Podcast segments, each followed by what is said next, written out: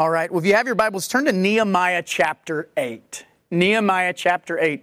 If you've got anybody that is that is homesick and trying to watch the service today, the internet at the church East kaput. Uh, it's not working, but we will be recording the service and uh, we'll upload it as soon as we uh, apparently get away from this uh, hotspot dead zone. Uh, but hopefully we'll have that fixed for next week. But this week it is out. I was was telling Jerry, like, I got to church, and I always get to church early and get stuff done. My family and I just run around trying to get stuff, uh, and mostly chasing Peter. But I was on the phone for 56 minutes uh, this morning with AT&T, and I talked to someone from India, and I talked to someone from somewhere in Asia. Uh, but no one could no one could figure out just how to give me more data. That's all I needed was more data. But anyway, so it was it was fun this morning. All right, so what we're going to talk about today is worship in a post Roe America. Okay, the reason is this last week we had one of the most uh, momentous events in American history the overturning of what could be considered the most heinous Supreme Court decision in American history. Uh, that decision was Roe versus Wade, a, a, decision that had said that the Constitution protects the rights of women to uh, to murder their babies, and that states can't infringe upon that right, what they called a right to privacy. You remember this happened almost 50 years ago. It was constitutional nonsense then, uh, and it was pure evil uh, from the beginning. But now that decision is gone in a five to four uh, overturning by the Supreme Court. Uh, that that decision is no more. Now, if you'll notice, I'm not saying worship in a post abortion world. I'm saying worship in a post Roe world because Roe, Roe is currently dead. Uh, she has been made a footstool of, of Jesus Christ. Uh, that evil that, say, that at least says that the federal government will protect your right to end uh, a baby's life, that decision is dead. That happened on Friday, June 24th. Uh, in our history, what might one day, as a history teacher, these sorts of things always interest me. That might one day be a day uh, where we talk about where it all started, the ball not only to end the, the protection of abortion, but the outlawing of it. Uh, so that's what's going on in our nation. But today isn't that Friday. Today is Sunday right? Today is not Roe Day. It's not post Roe Day. It's not anything. Today is the Lord's Day. And so the question is we, have had this moment that has sort of shaped our week. It's shaped the nation. It will shape the future of our nation for ill or for good. We, I mean, we popped fireworks, right? On, on, on Friday, we, we ate ice cream. We praised God. We repented of our nation's sins. We, we, we sang praises to our Lord, repented of sins past. We repented of sins current. But what do we do after that day? What does post Roe worship look like? How do you, after events like that, what should your worship look like on the Lord's Day? What do you do on a Sunday after some sort of momentous decision like that? What does it look like to worship God when you recognize that your nation has been living and continues to live in grievous sin? The events of this week reminded me of events that took place after the people of God returned from exile in Babylon. So I turn to Nehemiah 8. The nation, by God's grace, was destroyed, uh, but then sent into exile. Not totally destroyed. That's the grace of God. They weren't totally destroyed like they deserved. And after, like what happened uh, to Israel, I mean, remember Israel. Israel, when God judged Israel for their sin, Israel was destroyed. Israel and their 10 tribes gone forgotten, only to be remembered again, you know, almost 2,000 years later by Joseph Smith, who found them in North America, he said. Uh, but actually, what happened is they were found by the Lord God. They were snatched up and destroyed. Uh, but that's not what happened to Judah. Judah, because of their sins, they were sent into exile, but now they're back.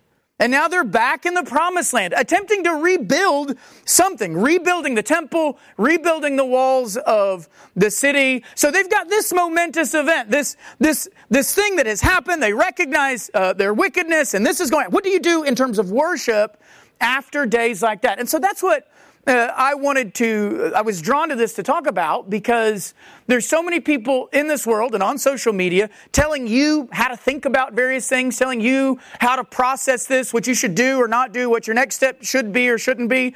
Uh, and yet none of them are one of your pastors. Uh, and some of them should not even be your Facebook friends. Uh, so, uh, so what, what does the Bible tell us? What examples does it give in terms of what do I do on the, on, in worshiping the Lord after something like that?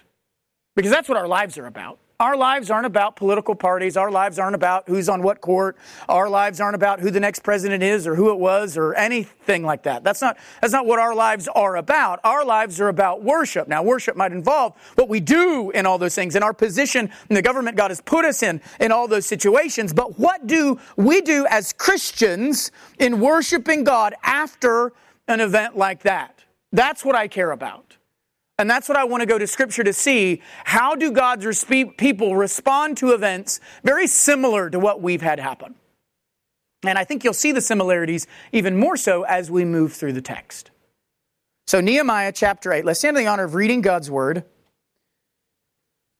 What does worship look like after great, momentous days where you also recognize great sin, both past and present. It says, And all the people gathered as one man into the square before the water gate. And they told Ezra the scribe to bring the book of the law of Moses that the Lord had commanded Israel. So Ezra brought the law before the assembly, both men and women, and all who could understand what they heard on the first day of the seventh month. And he read from it, facing the square before the water gate from early morning until midday in the presence of the men and the women, those who could understand, and the ears of all the people were attentive to the book of the law. And Ezra, the scribe, stood on a wooden platform that they'd made for the purpose. And beside him stood Mattithiah, Shema, Ananiah, Uriah, Hilkiah, Maaseiah uh, on his right hand, and Pedaiah, Mishael, Malchijah, Hashum, Hashbaddanah, Zechariah, and Meshullam on his left. And Ezra opened the book in the sight of all the people, for he was above all the people. And as he opened it, all the people stood. And Ezra blessed the Lord, the great God. And all the people answered, Amen, Amen, lifting up their hands. And they bowed their heads and worshiped the Lord with their faces to the ground. Also, Jeshua, Bani, Sherebiah, Jamin, Akkub, uh, Shabbethai, Hodiah, Maaseiah, Kelita, Azariah, Jozabad, Hanan, Pelaiah, the Levites helped the people to understand the law while the people remained in their places. They read from the book, from the law of God clearly, and they gave the sense so the people understood the reading. And Nehemiah, who was the governor, and Ezra, the priest and the scribe, and the Levites who taught the people, said to all the people, This day is holy to the Lord your God.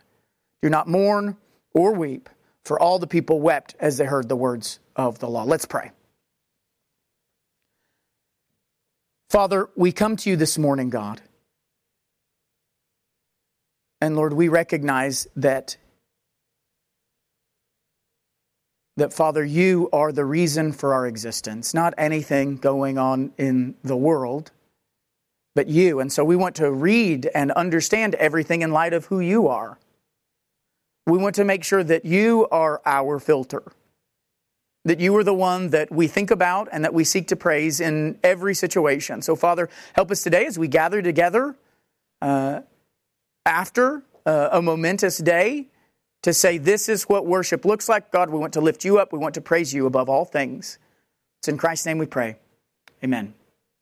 All right, so as we're looking at this, this story here and we're seeing what's going on, how do the people respond to this event? They're back from the exile. This has happened. It's a momentous day. The law of God is brought out. They begin to see things about their nation. How do they respond? The first thing that we're going to see they, they do is they respond with repentance. They respond with repentance. Look at verse 9. Uh, and Nehemiah, who was the governor, and Ezra, the priest and the scribe, the Levites who taught the people, said to all the people, This holy, uh, this day is holy to the Lord your God. Do not mourn and weep. Why? For all the people wept as they heard the words of the law. So Ezra and the people gather, the word of the law is read, the priests help the people to understand the word, and what is the response of the people to the law of God? They weep. They weep. Why? Why, why are they weeping? Because the people are realizing that they've been living in rebellion against, they've got us beat. They've been living in rebellion against God for centuries for centuries. Dur- during this time, the people had been taking part in many sins, including child sacrifice in this history. They're realizing that part of what they've gone through as exiles was because they deserved it. They're weeping because they're realizing that they deserve what they got. And as we look at the moral decay of America, the, the, weakening, the weakening of the home, the perverseness all around us, the confusion about everything that is not confusion at all, it is, it is billed as confusion, but is really just rebellion. Then we look at those things and we say, why are these things happening?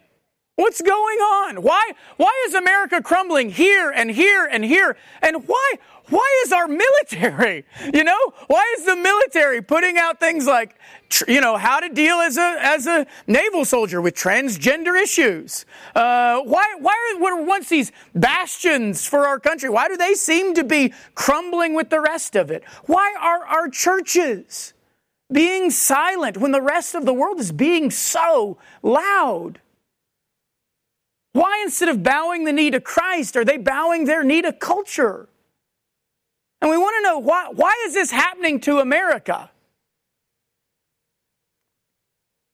And the truth is that the, the blood of millions of babies should wake us up and go, oh yeah. Oh yeah. Maybe that's why these things are happening.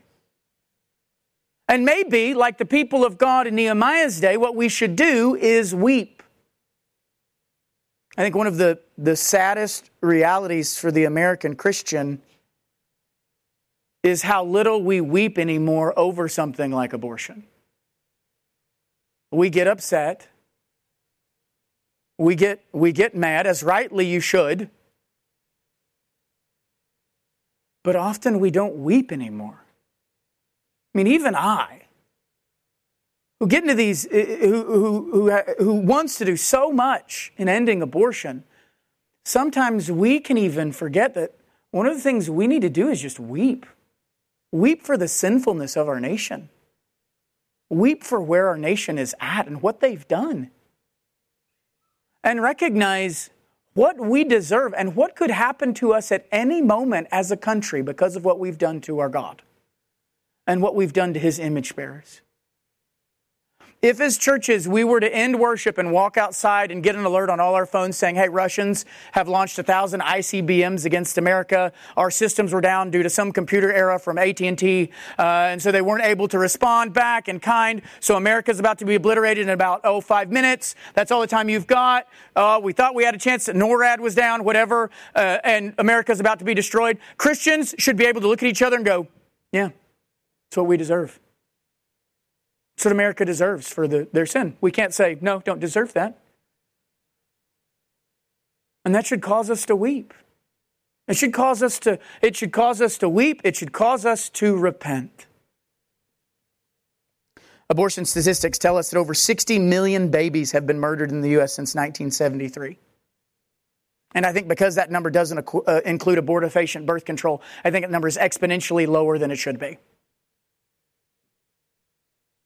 I think it's multitudes lower than it actually is. And I think that's the next thing the American church is going to wake up to. Is it 60 million ain't nothing compared to what it really is.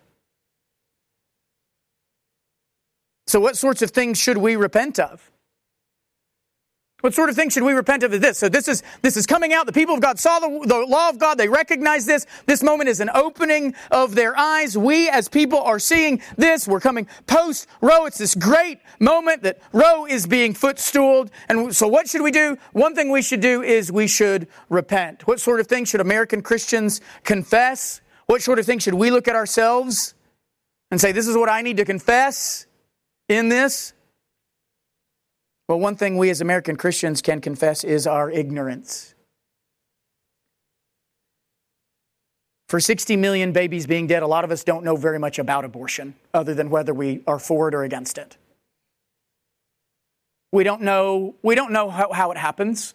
We don't know what takes place. We don't know what's going on when the drugs are used. We don't know what practices are happening. We just know whether we're for it or against it. And that ignorance has caused us to be complicit in many ways. I mean, most Christians will admit that they didn't dig deep into what abortion was about until much later in their life.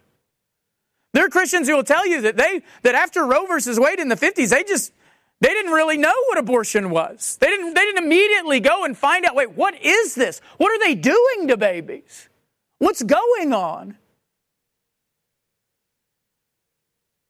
Most Christians aren't aware even of things they many continue to practice. Things like I said, like like uh, birth control, being abortifacient. Most Christians don't even think about that reality.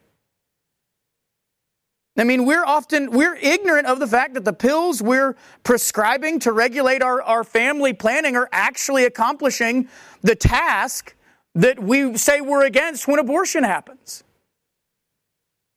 I mean, in, in honesty, my, my wife and I have had to repent that we have statistically probably what we, what we would classify as aborted. We don't know how many children by the birth control we took when we were first married because we don't know anything about it. It's just what people did. Just took birth control till you got ready to have a baby. And then we find out later, hey, this birth control was actually taking the, that, that, that child that you would say is a life at conception. It was making sure that child could not implant. It was making sure that that child would die. Well, I didn't know that. No one told me that. Why didn't anybody tell me that? But the problem wasn't them. It was me. It was us. It's primarily me. But ignorance is no excuse. And so I can't just go, oh, I was ignorant, or oh, we're ignorant, so we'll repent. Oh, I didn't realize that. I didn't realize there was that many babies, so we'll repent. Or so I don't have to repent. The Bible talks about sins of arrogance in the Old Testament. Remember, the Bible breaks it down. There's sins with the high hand, and there are sins done in ignorance. But you know what they both are? Sins. They're both sins. They're sins that you commit that you know you're committing. You're committing with a high hand. And there are sins that you commit that you didn't know they were a sin. But you know what you still did? You sinned. And my wife and I, we had to repent, and many Christians have had to repent of our, of our ignorance on an issue that we've been loudly standing up against. And it's okay. This is, it is okay for Christians to admit that we've done wrong. It's okay for us to repent. We should be the people who gladly repent. It's okay to admit that you've done wrong, even when those wrongs are grievous wrongs, done unintentionally. What we can't do is what we're tempted to do. This is what we're tempted to do as Christians to find out that what we've been doing is wrong, so then change the definition of wrong so we don't have to repent. That's what we tend to do. We find out that, oh, this is that. Well, then that's not wrong. Now, you, when you ask why that's not wrong, the reason that's not wrong is actually because you did that or you're doing that.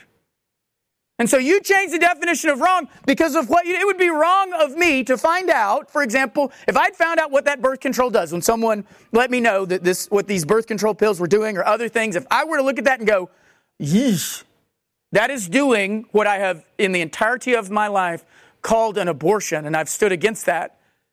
But that's what I've been doing and what I want to keep doing, so I'm going to change my definition of what's wrong. That would be a horrible thing for me to do. That would be grievous. That would be now going from sinning in ignorance to sinning with a high hand.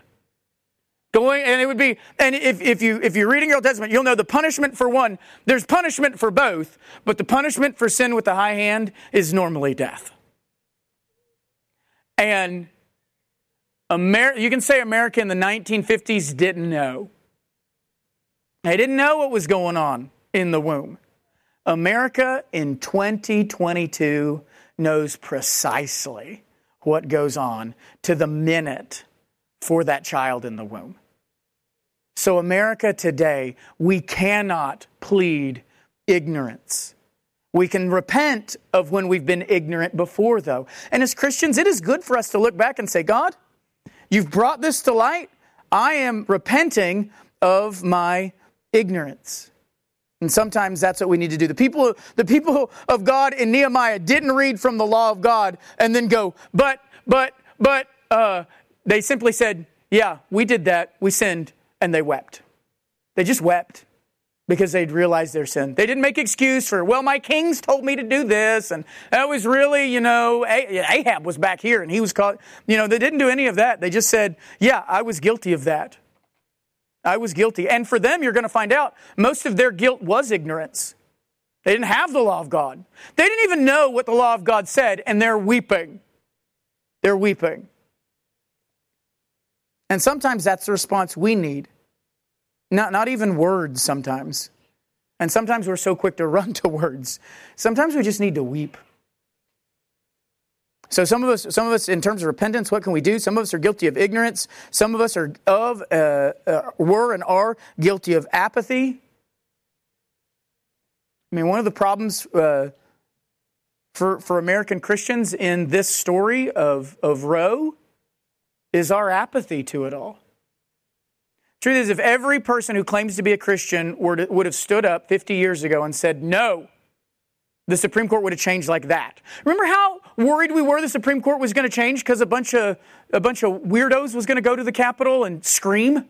You know, we were worried that oh, what's the Supreme Court going to do? Are they going to come out with that leaked decision? Is that actually going to happen? Or are they going to change their mind? We were worried that, that Target might put enough pressure on the Supreme Court to get them to change their mind. Imagine if every Christian 50 years ago had gotten on a bus. I don't even know if they had planes back then had gotten on a bus, I'm just kidding, I know they did, uh, and flown to the Capitol and stood outside the Supreme Court and said no. And if the, even if the Supreme Court said we're going to do it anyway, would have walked home and said, well, we're not going to listen to you. We don't care what you say. if the American church had stood up then, we wouldn't be 60 million plus lives where we are now. It wouldn't have happened. I mean, when I look at my life, hear, I've only visited the abortion mill last couple years of my life. I, I've driven by, you know, the area that this abortion mill was, didn't know anything about it, didn't know it was there. I wasn't there pleading for their mothers going every day there to kill their children. I never, I never went up to say, you know, don't, don't. It's only been a few years. I mean, I've known about abortion since I was young. I've known. But there had to be a sense of apathy, an apathy that I've had to repent of. You've heard me repent of my apathy. And as American Christians, one of the things we have to do post this momentous day is to repent of our apathy. We also need to repent of our compromise. As American Christians, we've allowed the spirit of the age to guide how we think more than the Word of God to guide how we think. We've allowed what we know to be the truth of God and God's standard, we've allowed ourselves to water it down to make it more palatable to the world around us.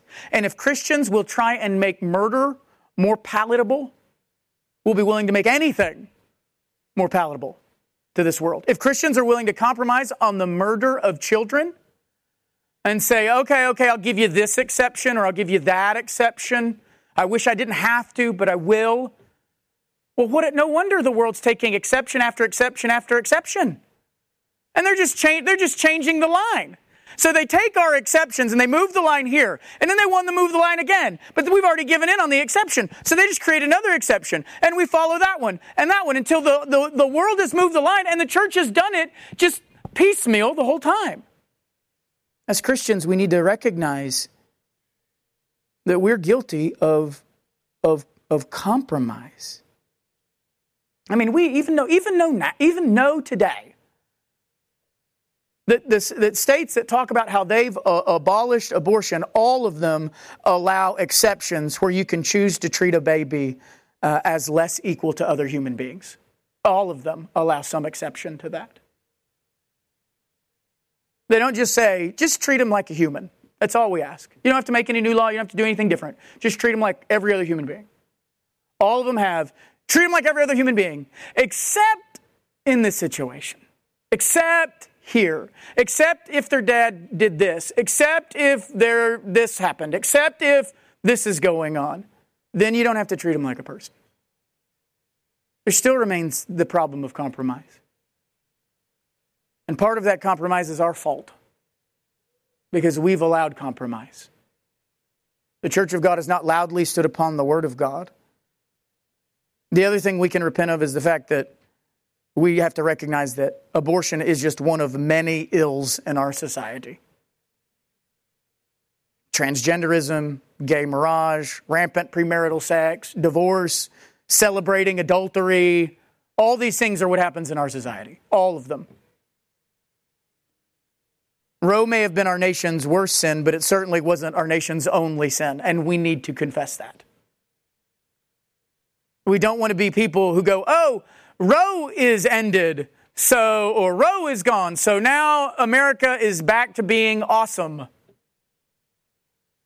We've got to confess our nation is plagued by sins.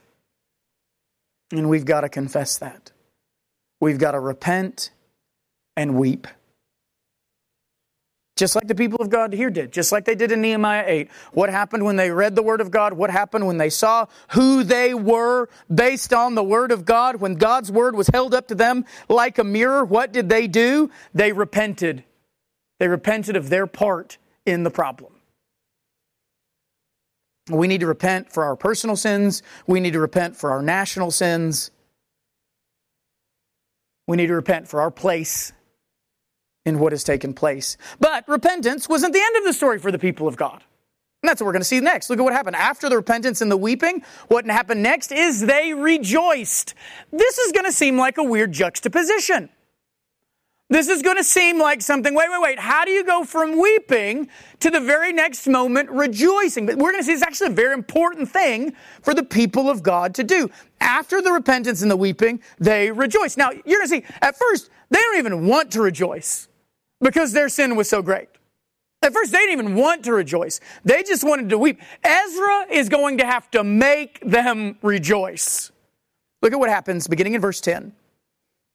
So they're weeping, they're crying. He says, verse 10, he said to them, Go your way, eat the fat, and drink the sweet wine and send portions to anyone who has nothing ready, for this day is holy to our Lord. And do not be grieved, for the joy of the Lord is your strength. So the Levites calmed all the people.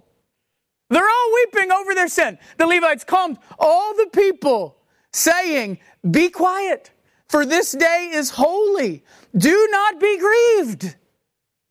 And all the people went their way to eat and drink and send portions and to make great rejoicing because they had understood the words that were declared to them. So the people have seen their sin, they've stared it in the face, and just the, the recognition of sin has led them to weeping. Right now, all the people of God have done in this moment is read the Word of God, and they've recognized there's a problem. And just that simple victory. Israel, behold the Word. That simple victory, just knowing what God said. Not, they haven't even done anything about it yet. They've just seen the Word of God and repented, repented of their sin. Even that was enough for God to say to the people, Go and rejoice. It's a special day, it's a holy day. I'll say this Roe has been footstooled. I say, I say that uh, going from Psalm 110. We wanted to sing Psalm 110 uh, but we decided to sing something else. Christ has footstooled Roe. One wicked decision in our country's history is no more. One enemy of Christ has fallen and found the place that all Christ's enemies will find the grave. Now, Roe was not the only enemy of God, not even the only enemy of God in the horror of abortion, but she was an enemy. The name of Roe is a name that stood for an enemy against God, and, and she now lies dead. And that's important. Think about uh, one that this compares to as I was reading through uh, scripture in this is the story of Jezebel. Jez- even now, I mean, certainly in the first century, Revelation tells us, Revelation 2, about Jezebel, the spirit of Jezebel. Even now, when I say the name Jezebel, no one goes, oh, what a great name for a little girl. No one does that. Why? Because you hear the name Jezebel and you think, ah, enemy of God. And the same thing was true of Roe. If I said the name Roe, you would think enemy of God. There's going to come a day when people will still remember the name Jezebel, but will not think of the name Roe. Roe will be gone. We'll st- we still may be battling issues of abortion. We still may be dealing with other areas of justice, but Roe will be no more. You know, what's funny is when, when in the story of Jezebel, it's, it's interesting. So you've got Jezebel, this enemy of God, this famous enemy of God, and, and her death. Do you remember what happened at her death? Her death was a time of rejoicing when she died. They rejoice at the death of Jezebel. It's, it's, do you remember what Jehu did after he executed Jezebel? Do you remember what he did? It's going to sound so similar to what they did in Nehemiah. It says he executed Jezebel, then Jehu went in and ate and drank. That's the, that's the sentence right after he executes Jezebel. He executes Jezebel, and he goes in and he eats and he drinks. Just like the people here. Why? Because Jezebel is dead. Now, the nation of Israel was far from pure after that. If you continue to read the story after Jezebel, there are going to be more chapter stories and all the stories after Jezebel's death in chapter two of, or not chapter two, in Second Kings all of the stories about fixing more of the things wrong with the nation, more of the problems that were also there with Jezebel. But Jezebel was dead, a famous enemy of God, and for that Jehu rejoiced. He went in and he ate and he drank because Jezebel is dead. Still problems in Judah. Still, still problems related to Jezebel herself and what she did that he's going to have to deal with. Still implications from Jezebel's life that are still seeded into his country. But she's gone. She has been footstooled by the king.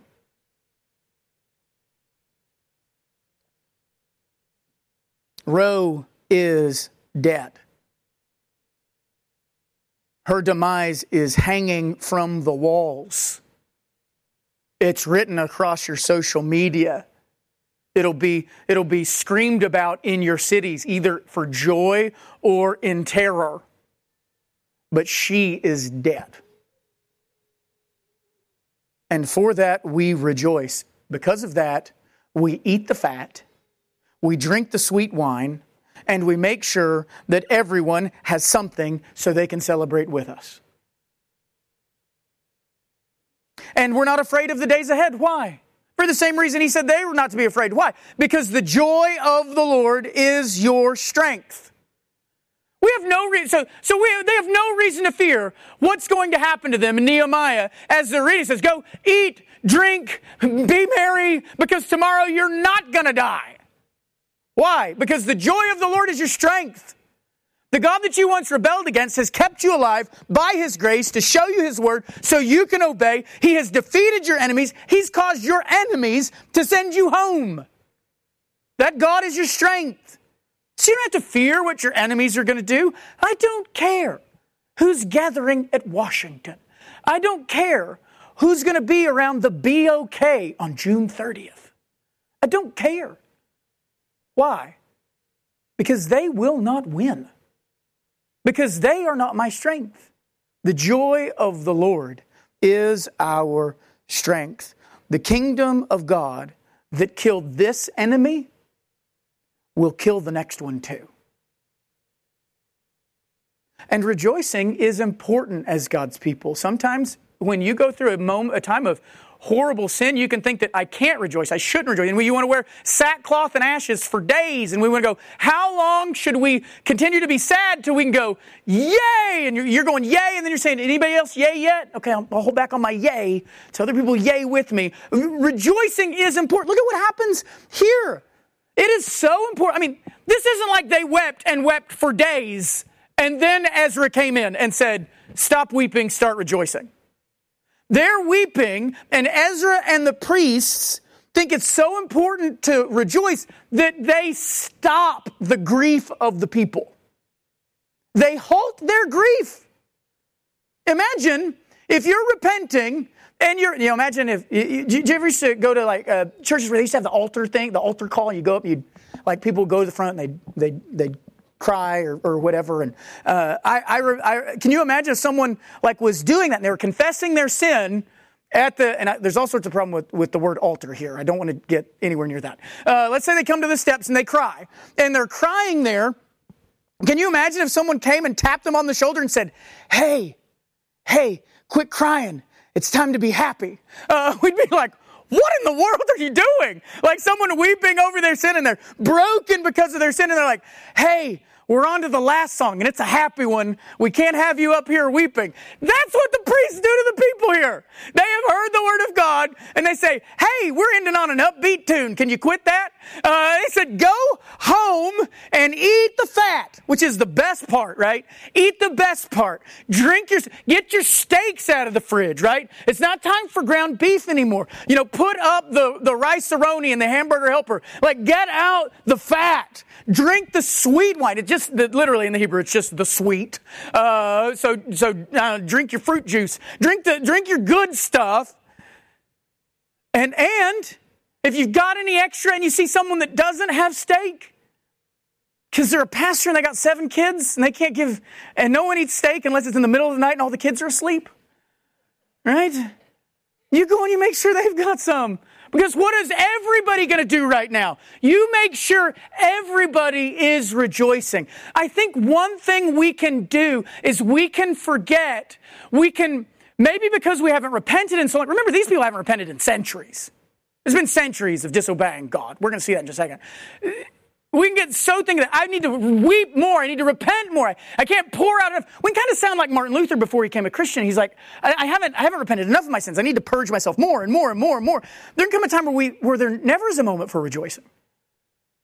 And yet here in this story, they're weeping, rightly weeping. They have sinned. They're part of sin. They're rightly weeping. And God stops their weeping and says, now's the time to rejoice. Now's the time to to go home and rejoice, to celebrate, to, to feast. And the people did. The people did that. They went home and they rejoiced. So we've got repentance, we've got rejoicing, but what we don't have is time, but we're going to go through it anyway. What we don't have is resting. We don't rest. I want you to notice this about the people. Look at uh, verse 13, the next verses. So the people, the people do not rest after this moment. The people see what God has told them to do, they confess it, they rejoice, and then they get to work. Verse 13, on the second day, the heads of the fathers' houses of all the people with the priests and the Levites came together to Ezra the scribe in order to study uh, the words of the law, and they found uh, they found it written in the law that the Lord had commanded by Moses that the people of Israel should dwell in booths during the feast of the seventh month. And that they should proclaim it and publish it in all their towns in Jerusalem, go out to the hills, bring branches of olives, wild olive, myrtle, palm, other leafy trees to make booths, as it is written. So the people went out and brought them and made booths for themselves, each on his own roof and in their courts, in the courts of the house of God, in the square of the water gate, which remember is where they're gathered, in the square at the gate of Ephraim, which is the Israelite nation that had been destroyed. And all the assembly of those who'd returned from the captivity made booths and lived in the booths. For from the days of Jeshua, the son of Nun, to the day the people of Israel, uh, to that day, the people of Israel had not done so. And there was very great rejoicing. So the people read from the law, they repented, they celebrated, and then as they're continuing to read from the law, they see that they've still got work left to do. Just like, just like with, with Jehu and, and Israel after the death of Jezebel, Judah was not a perfect nation here in Nehemiah 8. They realized they still had things to do. So they saw what was left to do, and what did they do? Well, they didn't rest. They didn't say, whoo, glad that's done. Glad we, we found the law again. Now we're, we're cool to just chill for another couple centuries, right? They went to work. And we must get to work too. Because the truth is, the end of Roe was not our goal. The goal of the American church was not, we want the Roe decision overturned. And once the Roe decision is overturned, then we're done. Our goal is for America to bow the knee to Christ. Well, so what sort of work awaits us? Well, we know this. Abortion is not ended. We're post Roe, but we're not post abortion. The death of Roe is just the footstooling of one enemy. For many, Roe was just a big straw man that people could hide behind. That the government could say, I'd love to do something, but I can't because of Roe. Well, now Roe's gone. She's dead. You can't hide behind it Jezebel anymore. No one who is hiding behind Jezebel for the committing of their evils. None of the priests said, well, the queen's telling us to do it. None of them can say, I mean, when Jezebel's hanging dead on the wall, none of them can say, she told me to do it. That's what Roe's doing right now. She's like this. She's dead. She's no longer a straw man people can hide behind. But she's not the only obstacle. The sad reality is, babies still died yesterday. Legally. Legally murdered. With no protection. With, in many cases, more government protection for their killers, either the doctors or the mothers, than for them. And the decision itself was not perfect. The decision that came down to kill Roe, she was killed with an imperfect weapon.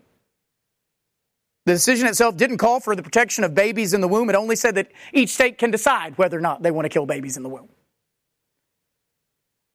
Can you imagine again if the Supreme Court had said that each state could decide if black people could be killed, or Hispanic people could be killed, or women?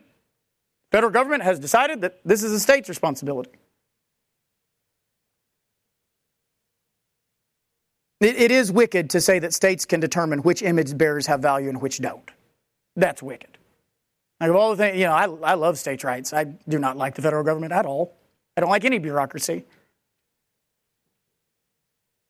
But it is wicked to tell states you can choose whether to kill or not kill your babies. In fact, the U.S. government was even yesterday already was already saying it will try and fight states who try and stop abortion pills from being mailed to their state from the outside. Federal government's already already saying the attorney general was already saying uh, yeah, you, you try and stop abortion, we're going to stop you trying to stop it. If you remember in December is when it was made permanent that the FDA can now mail these things to people. It used to be that it had to happen at a doctor's office, but conveniently uh, they said no, now they can just be mailed directly to your home. So what's going to happen now is, is abortions will be done across the street. They'll be happening across the street from you, not in Planned Parenthoods or, or, or other murder mills. Most Christians most Christians do not even consider the fact that, that what is bound to happen now is, is the people across the street from them are going to be able to swallow pills that can kill their babies at any moment. And of course, the dangers ahead are still replete. A, a different Supreme Court could decide to do something else next time. You know, if someone dies at the wrong time and the wrong person's in political power with the wrong legislatures behind it, Who's to say next time you don't have 6 3 the other way, and all of a sudden it's legal again, and then all of a sudden it's not? There's so much work for us still to do. We, we cannot let sin hide in even one corner of our nation. We cannot stop until true justice without compromise is the standard for everyone in our land. Equal justice and equal protection for everyone. We will not rest until that happens. Roe may rest in pieces, but we do not rest until that happens. So abortion is still going on. Churches, churches have obligations. Churches must encourage and equip mothers to not only keep their babies alive, but to keep and raise their babies. If you know me, I'm not a fan of saying, uh, we will adopt your baby, although I say that. Uh, but what, we, what must we recognize? Child abandonment is not the option we want to give to mothers.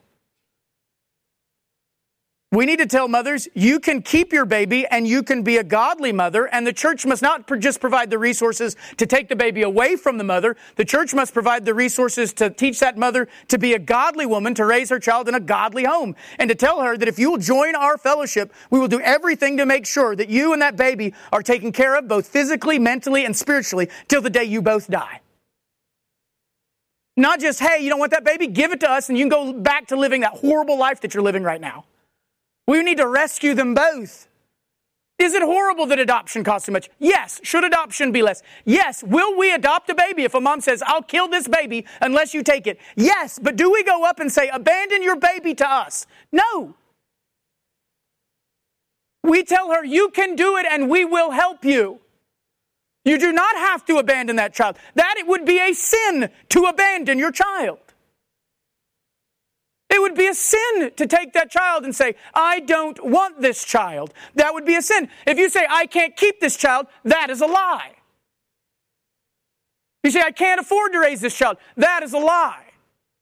Why? Because if you come and join with us, we will give you everything you need.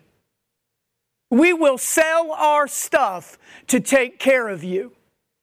We're not going to fund some government program. We're not going to outsource it to some group. We're going to give you our stuff.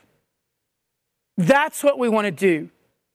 Now, if in the meantime we're collecting those people who are already abandoning their babies and the, fixing the horrible foster care system, then by all means, let's do that. But let's not forget what the goal is to save child and mother. Because if, if the mother is considering the murder of her child, they are both in a horrible spiritual place. And we must not set the bar short. Church must help families in their homes. They must foster, they must adopt, they must sell their homes if they need to,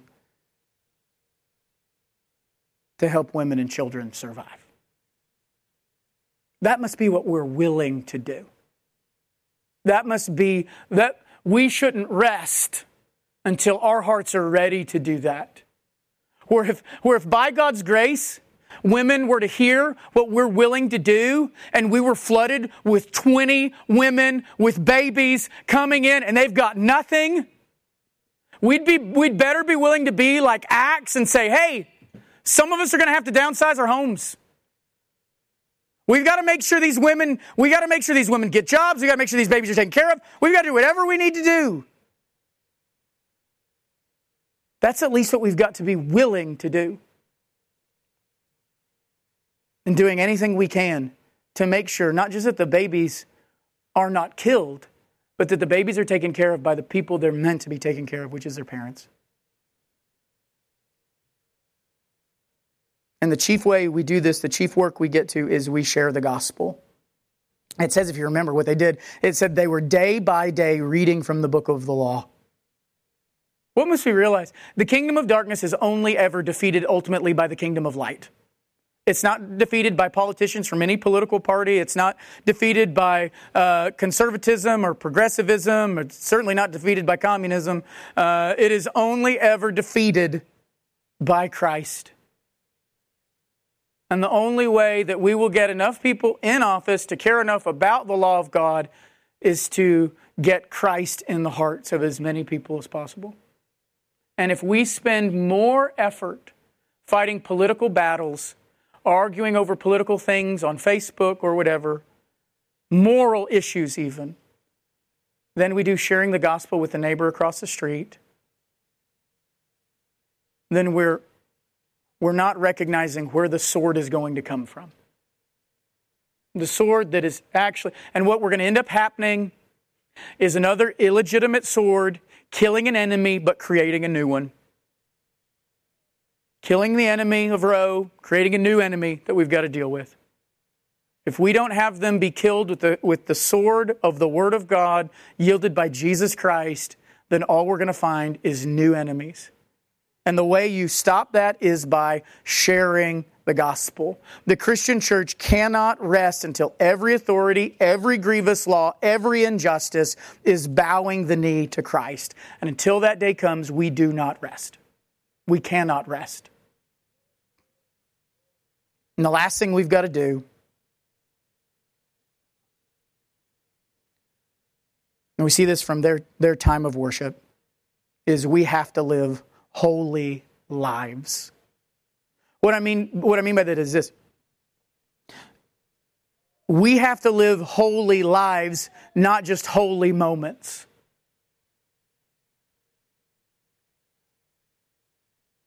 How do we worship God if we want evil to be defeated? We can't just rejoice the day of. We can't just be obedient the day of. We've got to be obedient every day of our. Look at what they did in verse verse 18. What did these people do? After they've done all this, as they're doing all this, what do they do? Day by day, from the first day to the last day. He read from the book of the law of God. They kept the seven days. On the eighth day, there was a solemn assembly according to the rule. So these people, they gathered for the seven days. They read, they obeyed the word seven straight days. Now, this seven straight days, this wasn't a revival, right? This wasn't they had a seven day revival. You know, uh, they had a seven day revival. This was just obedience. They just did what they were supposed to do. And of course, there was more that needed to be done in Israel. The problems in Israel weren't just that they couldn't find their Bibles and they weren't keeping the Feast of Booths. that's, not that's not all that was wrong in Israel. You know why or in Judah at this point? Why was Judah in exile? Well, they couldn't find the Bible and they weren't keeping the Feast of Booths. That's not all they were doing. Judah was replete with sin. But there is a worshipful plotting for the people of God a constant pressing back day by day against the kingdom of darkness. If we want to truly worship God, then we can't just really be excited on the big days. We have to be excited and we have to be obedient every day.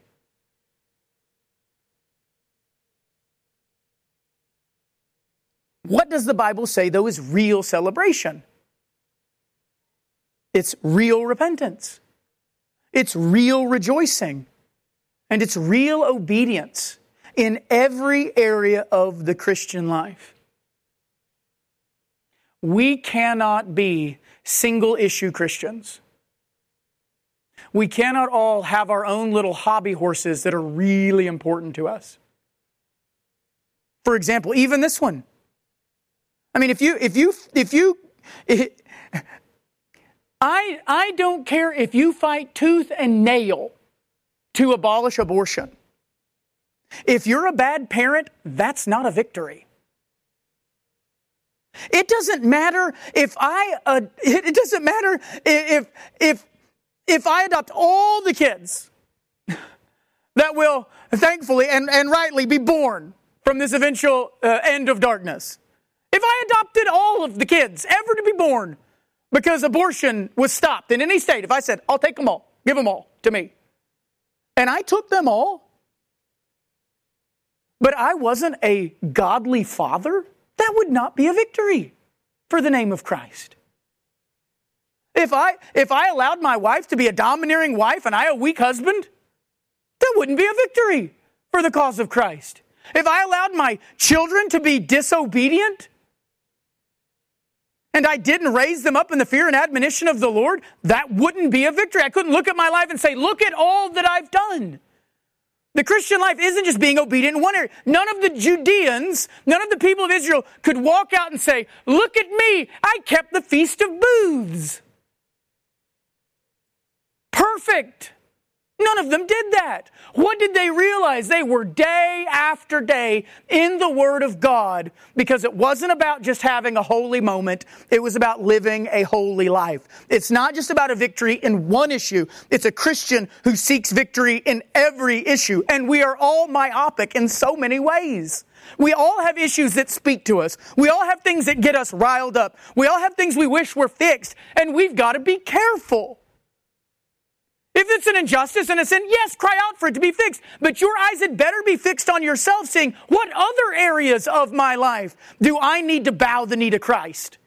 Because what we're tempted to do is sell out in one area because we know we're ignoring another. And we know we can get so excited about how well we're doing in this. And the reason we're doing that is because we're failing in that. And I can't look at that.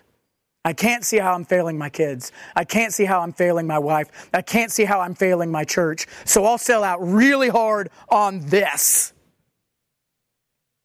I'll be a big time servant to this, but I'll fail the Lord in all this other stuff.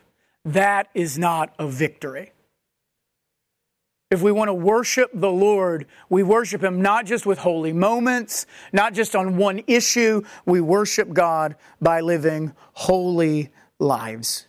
Not just Sunday, but day after day after day. What do we see the people of God do when an evil is dealt with?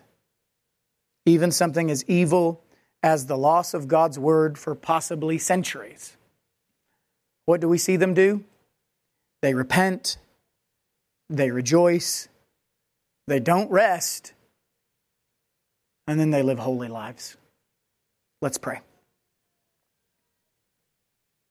I encourage you, of course, to go back and read Nehemiah 8 more. Chew on the Word of God. But if you wanted a biblical example of what it looks like to worship God after a day of victory for the kingdom, whether it's Jehu and the slaying of Jezebel and he ate and he drank, he went inside, he ate and he drank, or it's the people of God here.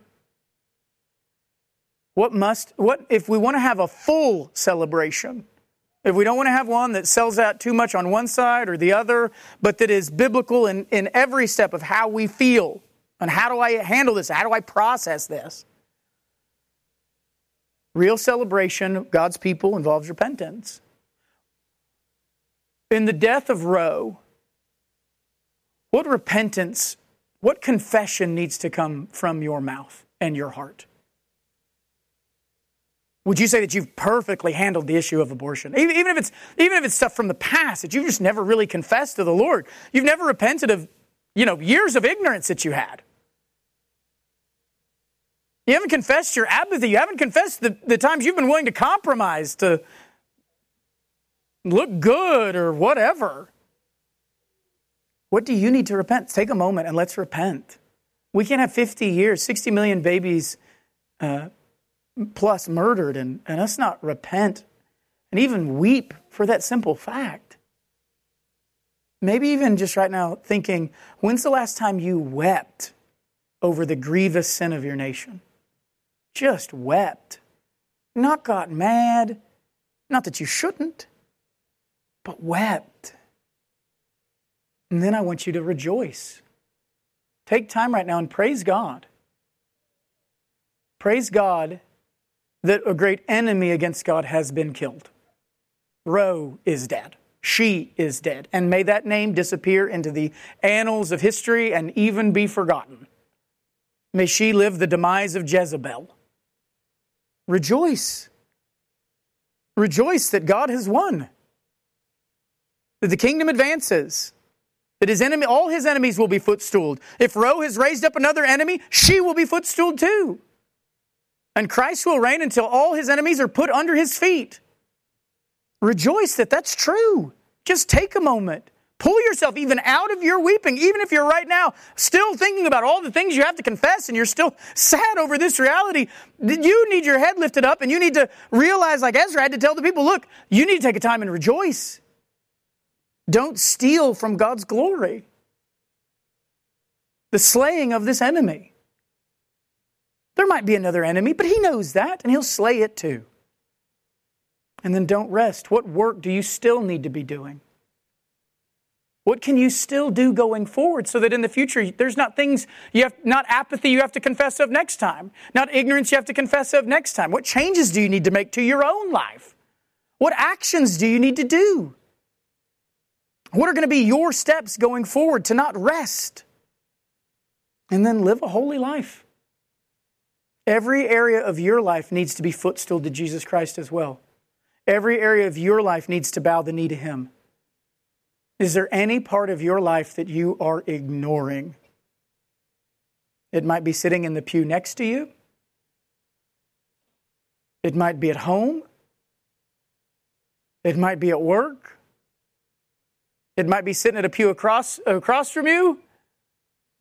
What area of personal holiness do you need to make sure that you're going to live if you really, really want to celebrate the glory of, of God? If you really want to worship Him, not just a holy moment, it's a holy life. Father, we, we come to you today, and God, we are so sorry for our place in this. Our voice would probably be much greater than we even think it would be. We have not been we have acted as if we did not really believe those babies are dying, that those are souls who will never be born.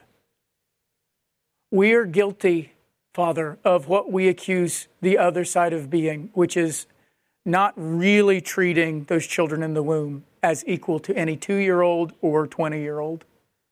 Forgive us for that, Father. And it is grace that you did more probably than our hearts deserved. And Father, we repent of our ignorance. We repent of our apathy. We repent of all the times we've been guilty of compromise, even tempted to compromise. Even if we don't compromise now, the years that we did accept compromise and how many people that we talked to that heard us accept compromise and we haven't been able to go back to them and say, I take that back, I take that back. But Father, we don't stay weeping. We rejoice and we will eat the fat and we will drink the sweet wine and we will give to anyone who has need. We will rejoice and we will call our friends to rejoice with us. And we will rejoice in you and in your strength. And Father, we will not rest.